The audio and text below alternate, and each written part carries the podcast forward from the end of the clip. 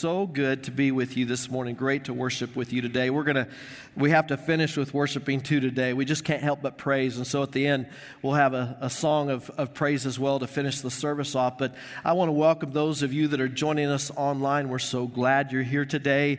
If you're new or this is your first time, I especially want to welcome you. Want to know that everyone, we're glad you're here today. It's good to celebrate this Easter uh, Sunday together. And although it's our Super Bowl Sunday for the Christian, and although we're excited and it is a day of celebration, we have reason to celebrate.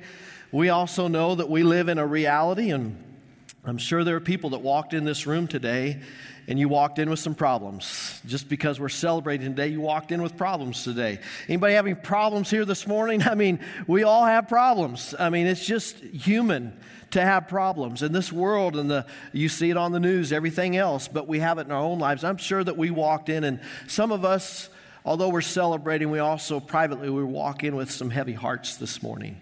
We walked into a room and we know we have some problems. And I just know that um, there's an answer for it.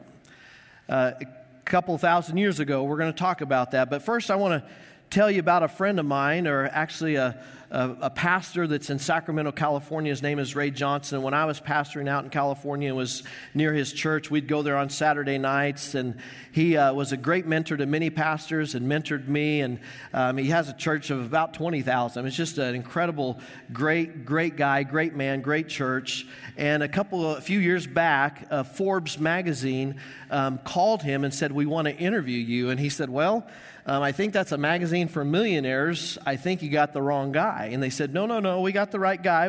We're in, we want to interview a few pastors of some large, thriving churches so, our, so we can write an article for what CEOs of, of large corporations and businesses, what can they learn from our large, thriving pastors of these churches?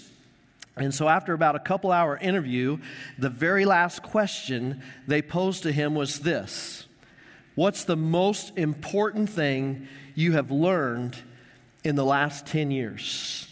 And he said, That's it. That's easy.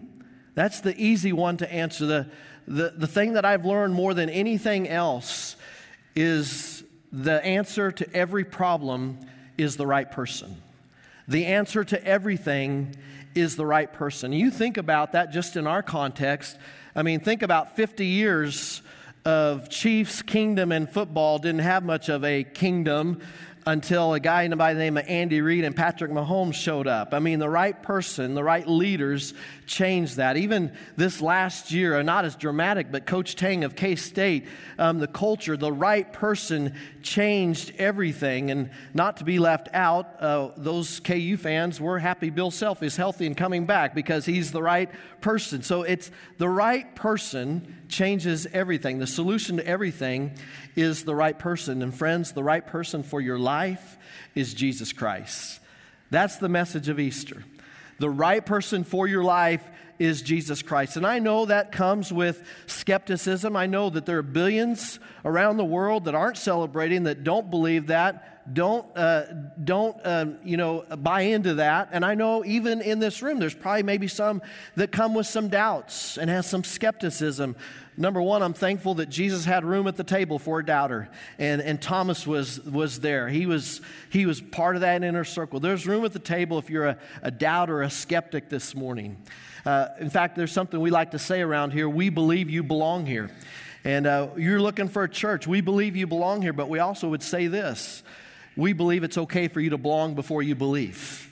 We want you to believe, and we believe there's joy in believing. But if you struggle, if you're struggling with doubts, a little bit skeptic, then know this it's okay to belong before you believe. We go at different paces in different ways. What I can do is testify to what I know and my experience is that I walked into a room 40 years ago and I walked out of that room a changed man actually a changed boy that became a man, but I walked out different. I walked out with joy. I walked out with peace. I walked out changed. And 2,000 years ago, the disciples, they walked into a room defeated, discouraged, disheartened, down, uh, distraught. They had walked into a room with such destructive emotions, and their emotions were at an all time low and that's where we're going to pick up the story today is just two simple verses out of John chapter 20.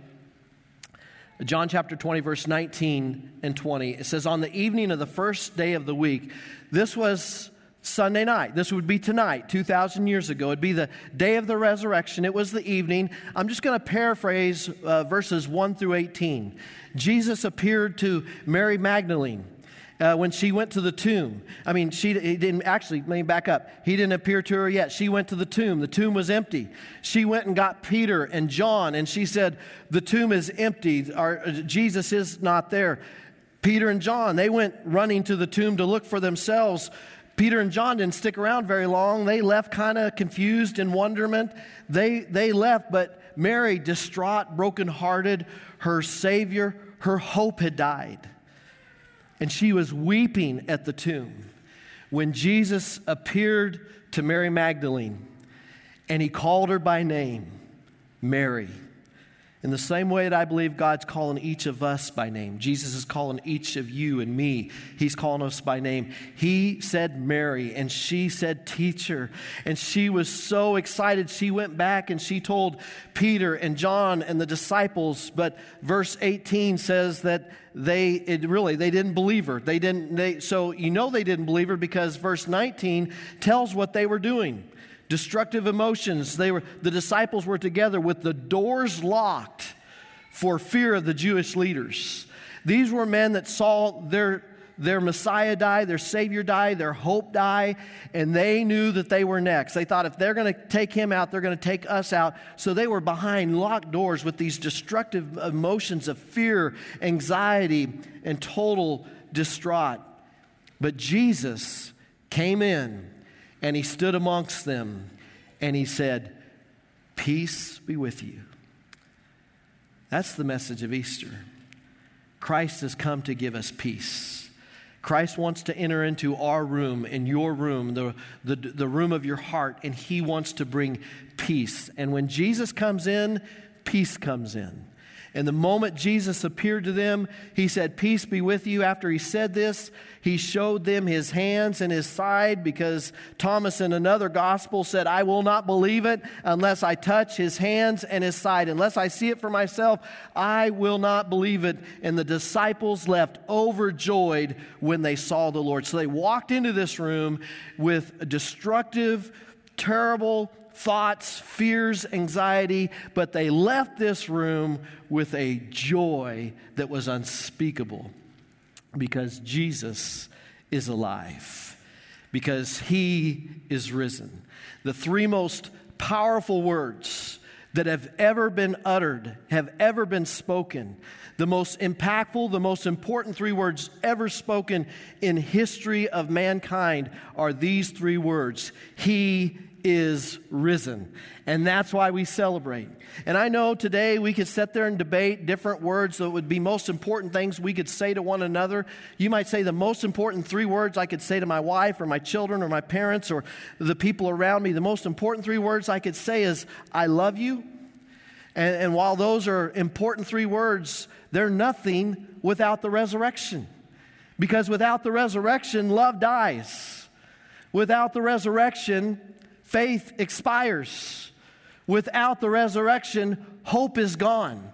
The only reason that we have faith, hope, and love is because of the resurrection. Three most important words He is risen, but because He is risen, we have love. Because He is risen, we have faith. Because He is risen, we have hope. Lionel Luckhoo was known, if you want to Google it this morning for yourself, you can Google it and see that he was uh, given the title of the most successful lawyer in history, the most uh, successful attorney in history. Um, he he, he, he uh, practiced law from, in Britain from 1940 to 1985, and in those 45 years, he won a consecutive 245 acquittals for those charged with murder. 245 charged with murder, 245 acquittals in a row. So he went in the Guinness Book of World's Records of the, the, the greatest attorney. Uh, Queen Elizabeth knighted him twice. Uh, he's, he, he was once challenged Um, and this is where it gets interesting. You might say, why do we care about this? It's because he was once challenged to make a defense, either, uh, I can't remember if it was make a defense or make a defense against but it was about the resurrection. So there was a kind of a mock trial courtroom setting where he was either, and I don't know which one it was, either to prove the resurrection was true or to prove the resurrection was not true. It doesn't matter. What we know is this the last thing he said when in his closing argument was this statement I say unequivocally that the evidence for the resurrection of Jesus Christ is so powerful that it compels us acceptance by proof, which leaves absolutely no room for doubt. Because of the resurrection, if you want to follow in your notes today, I have three things for you. Because of the resurrection, we have the certain hope that transformation is possible. Transformation is possible. First of all, the, the disciples were radically transformed. They left that room radically changed. Remember, just the few days before, they were cowards and now they were courageous. They were frightened and fearful, and now they were fearless. All because, and it wasn't because they were some courageous, they were ordinary men. It wasn't because they were some courageous people. They were, they were cowards. They ran before the resurrection, they ran when Jesus was betrayed. There's actually, I would argue, there's more courageous people out there than these 11 men. I'm so thankful to live in a country where hundreds of thousands have died for our freedom that we may worship here today. They died for what they believed in. They, they died believing in freedom, and I'm thankful for that. But there was also 19 terrorist hijackers that put four planes, two into the World Trade Centers, one into the Pentagon, and one into a field in Pennsylvania.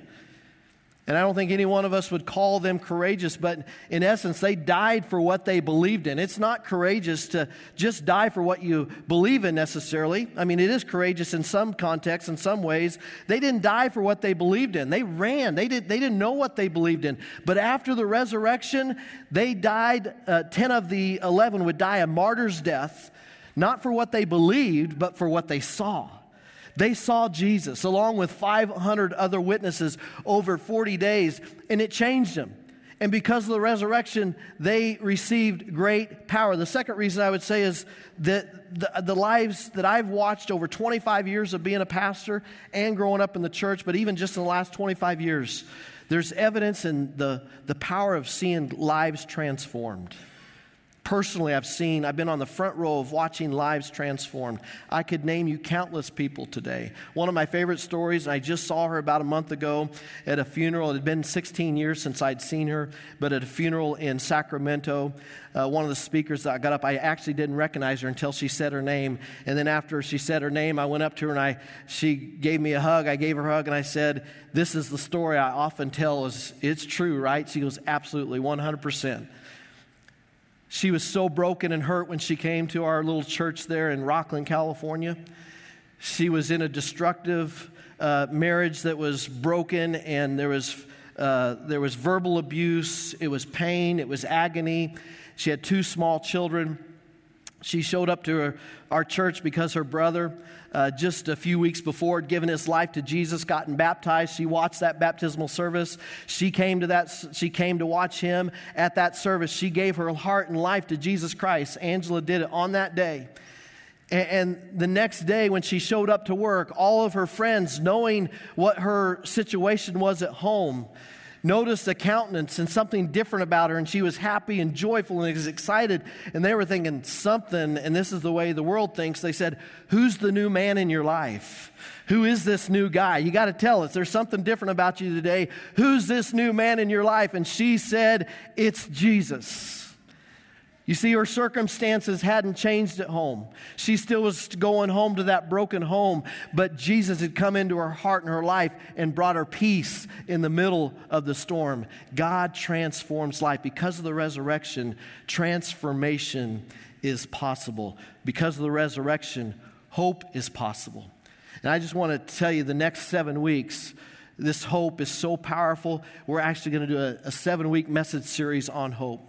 And, and, I just believe that there's people in this room and people watching online that need hope today. And if you don't need hope today, you know of people in your life that need hope today. And it'd be a great series to bring them to, to share the, the hope that we have. Because when you get hope, the thing is, without hope, we die. There, and there's an epidemic going on in our world, and it's an epidemic of discouragement. It's an epidemic of discouragement, and the only antidote to discouragement is hope. And we have that hope, and we're going to expand on that hope, talk about some things that from the scripture that can build seven things that will build hope into your life and can help you defeat that, that enemy that we all face. We all face the enemy of discouragement but there's this hope for us. And so I want to encourage you to invite your friends, come back yourself to feel for hope. The second thing is because of the resurrection, we have the certain hope that forgiveness is available. Forgiveness is available. Therefore, if anyone is in Christ, he is a new creation. The old is gone, the new has come. Forgiveness is available. Forgiveness means a fresh start, it means a new beginning. And every single one of us, at some time in our life, if we, we needed a fresh start, we needed a new beginning, we needed a do over. And we serve a God because of the resurrection. He's given us a do over, He's given us a fresh start, He's given us a new beginning. In our second service today, there's five, and I encourage you, even though they're in the second service, I encourage you to read those five testimonies today. There are five testimonies of a fresh start, a new beginning. When there's a a new lease on life that Jesus wants to give you and extend to you forgiveness. Forgiveness that tells us that he throws our sins as far as the east is from the west and he remembers him remembers them no more. He throws them into a sea of forgetfulness. He chooses to have uh, selective amnesia. God chooses to forget our sins that we confess to Him. Through the resurrection, forgiveness is available. And lastly, failure is not final. Transformation is possible, forgiveness is available, and because of the resurrection, failure is not final. Uh, before the resurrection, Jesus knew. And he, and he told Simon, Simon Peter, he said, Simon, Simon, Satan has asked to sift each of you like wheat. But I have pleaded in prayer for you, Simon, that your faith should not fail. Jesus knew that Peter was going to fail. He knew the rest of the disciples were going to fail. And he knew and he knows that we are going to fail. But aren't we thankful that we have a God who doesn't seek to condemn us, but we seek we have a God who seeks to find a path for us back, to find a way back home but I have pleaded in prayer for you, Simon, that your faith should not fail. So when you have repented and turned to me again, strengthen your brothers. Simon, he, he had denied Jesus three times, he had broken his heart. But after the resurrection, Peter was a changed man. And he went from denying Jesus three times, striking out three times, to 50 days later, he would preach a message so boldly without fear that would launch the church that we are a part of today. 3,000 people were saved and baptized on that day, and the church was launched. And we're here today because of the boldness of Peter, that he was changed because his failures were not held against him. And failure was not final. And actually, this whole book, all of the Bible, every bit of it, other than Jesus Christ, God the Father, and the Holy Spirit, every single story, every single person is a story of great failure. But they're divided into two camps. There's those who, in their failure, trusted God, and there are those in their failure who didn't. But the ones who trusted in God, their failure was not final. And that's true for us too. I mean, all throughout. I mean, you see all the examples. Abraham and Isaac lied. Jacob was a deceiver. Noah was a drunk. Samson was immoral. Gideon was fearful. Rahab was a prostitute. Moses was a murderer. David was an adulterer and a murderer. Elijah was suicidal. Jonah ran from God. Mary Magdalene was demon possessed. Don't you find it interesting that the first person that Jesus showed himself to after the resurrection, at his resurrection, the first person he showed himself to was Mary Magdalene, the one that had been demon possessed? I think that was a story for all of us to know that he can reach the farthest from him. It doesn't matter how deep in despair and how deep your darkness is, there is no reach of God's grace that God's grace cannot reach. I'm so thankful for the story of Mary Magdalene. The Samaritan woman was divorced, not once, not twice, five times. The disciples fell asleep at the wheel. Peter denied Jesus. Saul, who became Paul, persecuted, and he killed Christians. This is the good news of Easter that our failures are not final. Transformation is possible. Forgiveness is available because of the resurrection. So this morning, I close with telling you a story about a Chicago pastor who I read about, and he was telling a story about his childhood, true story. And as many young boys probably did at his age in Iowa, they played baseball. And he was playing Little League Baseball. He was an eight year old. He said he was in the eight to 10 year old division. And he said, I knew I was the worst player on the team because you know where they put the worst player in elementary school. You, every elementary student even knows it. The worst player on the team, the least athletic, is in right field. And they put you in right field because in, in, in Little League, the odds of a hit going to right field is slim and none. So he said, I was out in right field. But whatever this game was, I can't remember if it was a championship or how consequential it was, but it was an important game. He said 60 of his relatives had come to watch the game. A little league baseball game. He said there's probably a couple, couple hundred people there. 60 of them was my family cousins, aunts, uncles, grandparents. They had come to watch him play. And they were lined up against the fence, and it was the, down to their last out. They were down one run, the bases were loaded, and he was up to bat. And he said, I just knew that we were sunk. He said, being an eight year old, 10 year olds looked like grown men to him. And it was a 10 year old on the pitching mound. And he looked like he had a full beard and hairy arms. And he said, I just, I, I just knew I was sunk. But he goes, I had a really good coach. And he got in there behind me and he said, Hey, when you get up there, when you get up there, wait for your pitch and swing for the fences. Wait for your pitch and swing for the fences. And he said, So after hearing that encouragement from my coach, it gave me a little confidence, it gave me a little bit of hope. And so I was doing this self talk, walking up to the batter's box. and I said, You know, it only takes one. I just got to get this hit. I can do this. And if I just get four balls and get a walk, at least the tying run comes in and the next batter can come up and it can be on him. So I got, I got up with all the confidence I could muster in the world. And he said, I barely got in the batter's box, and that 10 year old who felt like 21 to him, he said that pitch came in so fast, strike one. He said, So I gave myself another self talk and I got up to bat again. I, I saw the pitch a little bit better, but there again, strike two. And I didn't even swing. Two, so the walk's probably out of the, out of the equation. And I was going to do something that I've never done before. I, I, I stepped outside the batter's box. I saw other people do this. I took my bat and I dusted off my, my cleats and I kind of shifted my shoulder. And he said, I got in there, I got up to bat, and, and this time he goes, I started to swing during his windup. I was getting ready and I was at least going to swing. And he said, This time, the third time, I saw the ball come off the pitcher's hand. I saw it and I saw it coming towards me, and I swung and smack hit the glove, strike three, and he was out. He said, I could hear half the crowd screaming and yelling. I could hear the audible groan of the other half of the crowd. And he goes, My coach came up, patted me on the back, and said, Get him, we'll get him next year. We'll get him next time. He says, That's the only encouraging word I heard. I walked back to the dugout, and he goes, As you can imagine, nine and 10 year old boys can sometimes be cruel and can be mean.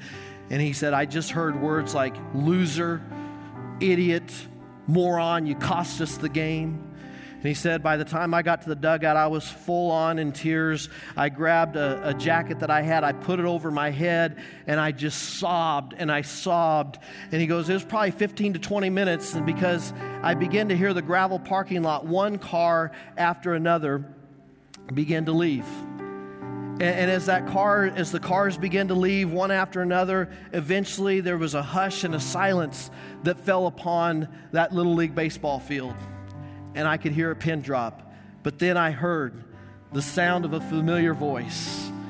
It was my dad, and it was coming from the pitcher's mound. He said, Son, get up. The game ain't over. And he goes, I still stayed underneath there, but I heard it get a little louder. He said, Son, get out here, get up. The game ain't over.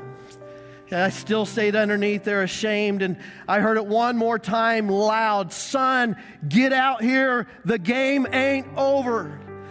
Said, so I began to just slowly take my jacket off, and I looked out there, and to my amazement, my whole family, cousins, aunts, and uncles were out in the field, little cousins in diapers.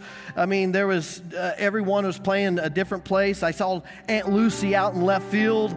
I saw Uncle Joe out in center. I saw my blind Uncle Al in right field. He barely made it out there because he was legally blind. And, and my dad was like, Get up there. It's time to hit. The game ain't over, son. Get up there. Let's hit it. So I picked up that bat where I left it I picked up that ball, and my dad began to pitch to me, and I began to swing. And I swung about 15 times. But finally, on the 16th time, I hit that ball in the left field between the shortstop and third base.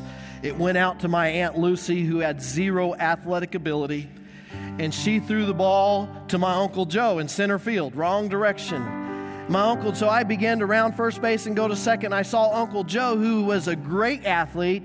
He took the ball and threw it to my blind Uncle Al in right field. And I knew at that point, even though I was a little boy, I knew it was on purpose, but I didn't care. Today, he said I would call it the conspiracy of grace. And I began to round second. I didn't care. I didn't care at that point. I didn't care if it was fake or not. I, I just knew that I was going to go home and I was going to score. And so I rounded third and I went home and I, I slid like the major leaguers do. I slid into home plate. And when I got up, I saw my dad down on one knee and he gave me the safe sign and his arms were wide open. And he said, Son, come here. You're safe. And I went into his arms, and those big arms, they went around me. And he whispered into my ear, I told you, son, game's not over. Game's not over. And that's the story of Easter.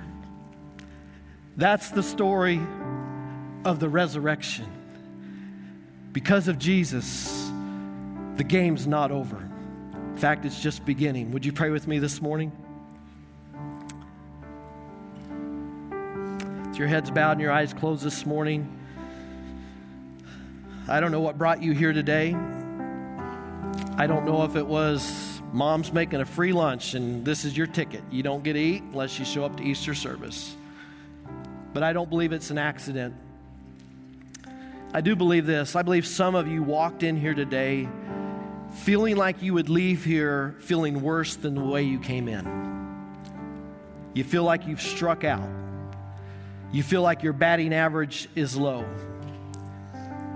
But I'm here to tell you this morning that Jesus Christ is here and He's at home and He's waiting for you to run into His arms. He's waiting to embrace you and with the soft voice of the Holy Spirit whisper into your ears, I told you the game's not over. And if you'll trust Jesus Christ, the resurrected Savior, to be your Lord and Savior today, I'm going to tell you your life isn't over, it's just beginning.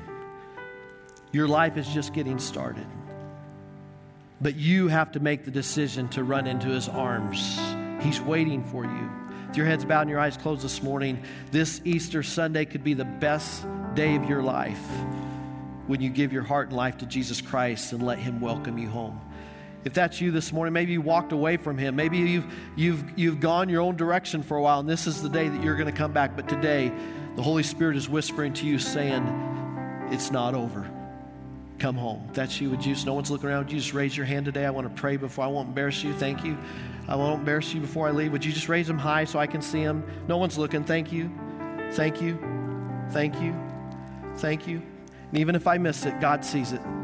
Here's what I want to do. We we have a prayer of affirmation and confirmation of our faith, and I'm going to invite you all to stand together this morning. And we're going to pray a simple prayer that we pray at this church. And it's a prayer of invitation. It's not so, there's no magic in the words. What makes it meaningful is when you believe it in your heart. And scripture tells us if we confess with our lips and believe in our heart that Jesus is who he says he is, that we're a child of God and we're welcomed into his family. So you're not going to pray it. Those of you raise your hand, you're not going to pray this by yourself. We're all together because we're all sinners in need of a Savior. But because of the resurrection, forgiveness is available, transformation is possible, and failure isn't final. So we're going to pray this prayer with joy and with faith. Lord, I believe that Jesus Christ is the Savior of the world that He gave His life to forgive my sins and was raised to life from the grave to give me life. Sorry. I receive your grace by faith. Come into my life. I will follow you. Amen and amen. And congratulations. We want to welcome those of you that made this decision today to the family of God.